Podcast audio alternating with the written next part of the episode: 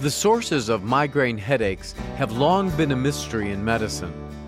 Over the years, many theories have come and gone, with few enduring leads on a debilitating problem that affects millions of our patients. Could finding a new therapy for migraines bring us back to the root cause of this condition? You are listening to ReachMD XM157, the channel for medical professionals. Welcome to the Clinicians Roundtable. I am your host, Dr. Mark Nolan Hill, professor of surgery and practicing general surgeon. Our guest today is Dr. Joel Saper, director of the Michigan Head Pain and Neurologic Institute in Ann Arbor, Michigan, and the principal investigator of clinical research on occipital nerve stimulation as treatment for migraine headaches. Welcome, Dr. Saper. Thank you, Mark. It's nice to be here. We are discussing a new way to interrupt the pain of migraine headaches.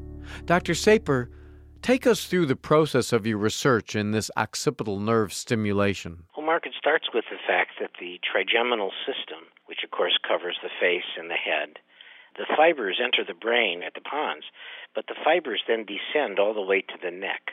And their synapse and then go upstairs and go back up to the brain.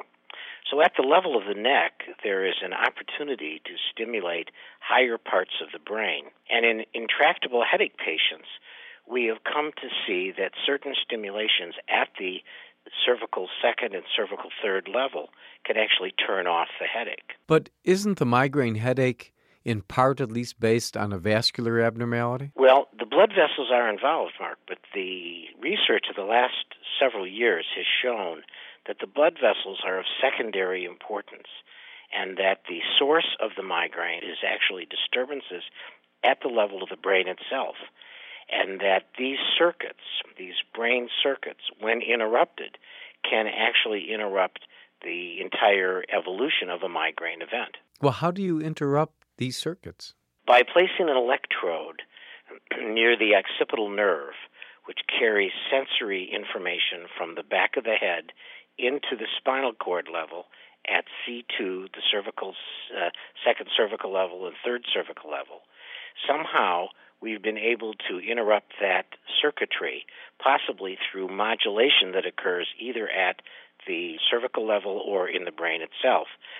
When we took five or six patients who were under the mode of stimulation, who were we, we were actually stimulating, and image them under an MRI imaging technique, functional MRI, we could actually see areas of the brain stem and higher up light up as we turned up the vibrator, the stimulator system.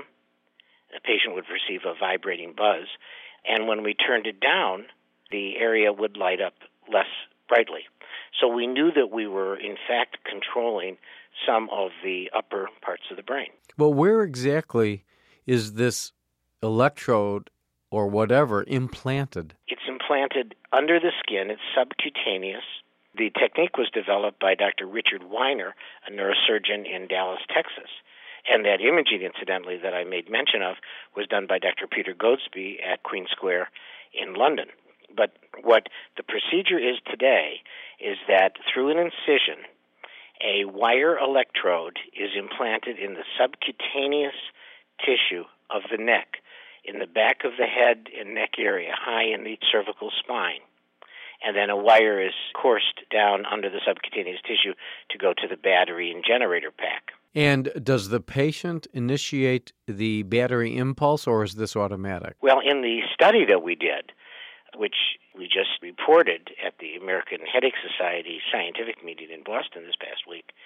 In that study, we had four modes of therapy, actually, three modes of therapy. The first mode was that the patient actually controlled the impulse.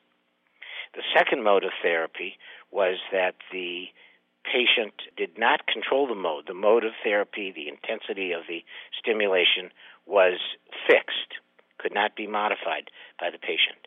The third mode of therapy was that patients in the control group, the second control group, would just take medicine. And so they and the uncontrollable stimulation, those were the two comparators that we compared to the primary treatment group, which was that group that could control their own stimulation. And what'd you find? We found surprisingly that up to about 39% of individuals who controlled their own stimulation when compared to those who had a what we call preset stimulation, they couldn't control it, or those that took medicine, had a uh, positive responder rate, which meant that there was either a 50% reduction in the pain, or a significant reduction in the pain, or a, other variables of pain were improved to the point of reaching statistical significance. If you have just joined us, you are listening to the Clinicians Roundtable on ReachMD XM157.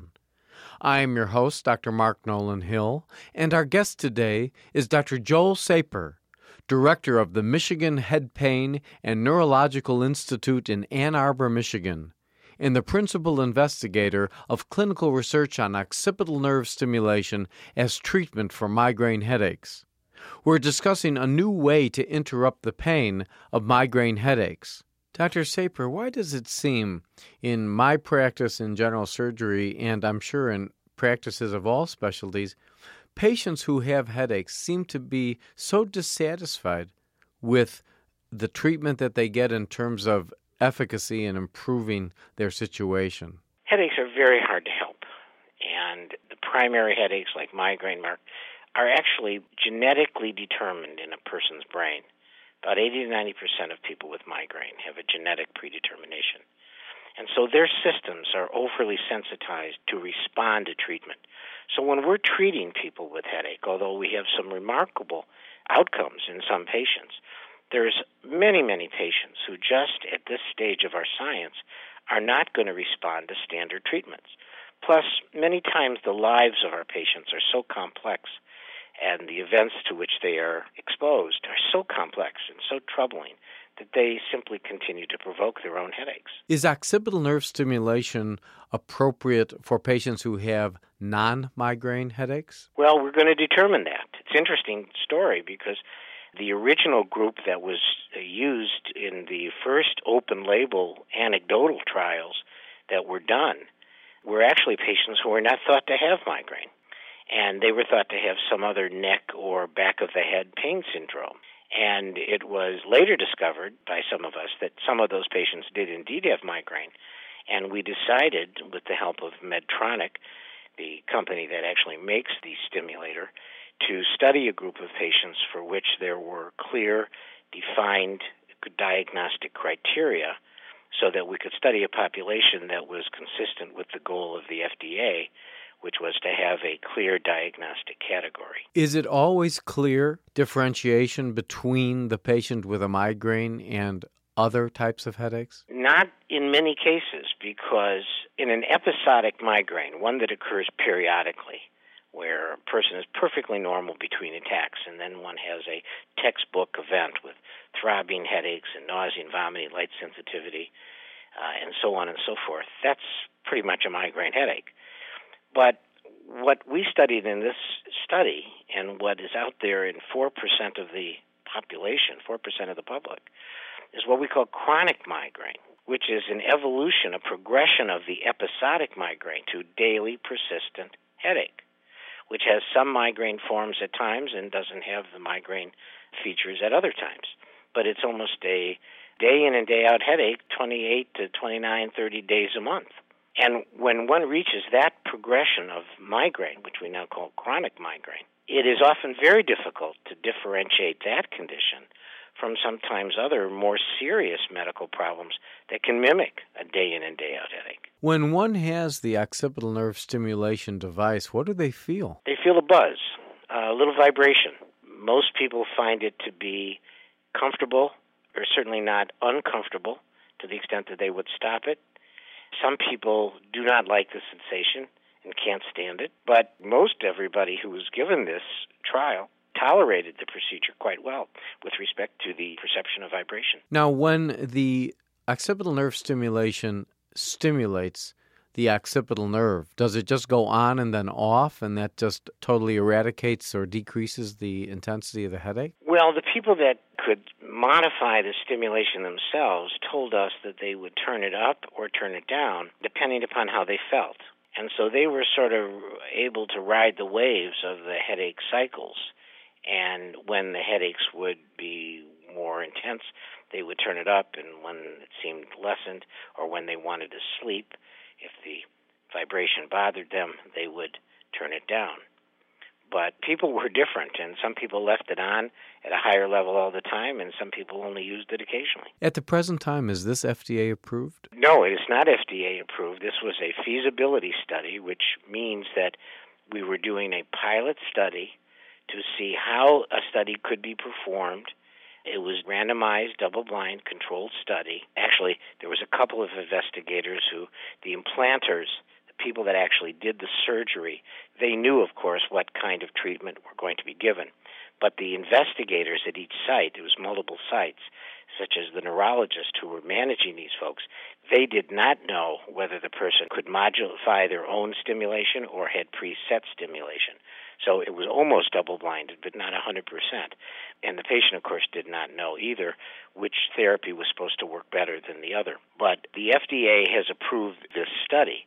But this was a feasibility study to determine what variables we want to study in the future and how people would tolerate this under controlled circumstances. So, Dr. Saper, if you could look into your crystal ball for one second and look at this fascinating subject of occipital nerve stimulation for migraine headaches, what are you going to see five, ten years down the road? Well, I think that stimulation of the brain, whether it's deep brain stimulation, such as electrodes into the deep parts of the of the cerebral cortex or other parts of the brain, or stimulation of peripheral nerves or occipital nerves or spinal cord, are clearly going to become an increasing therapy for people with very difficult neurological and painful problems.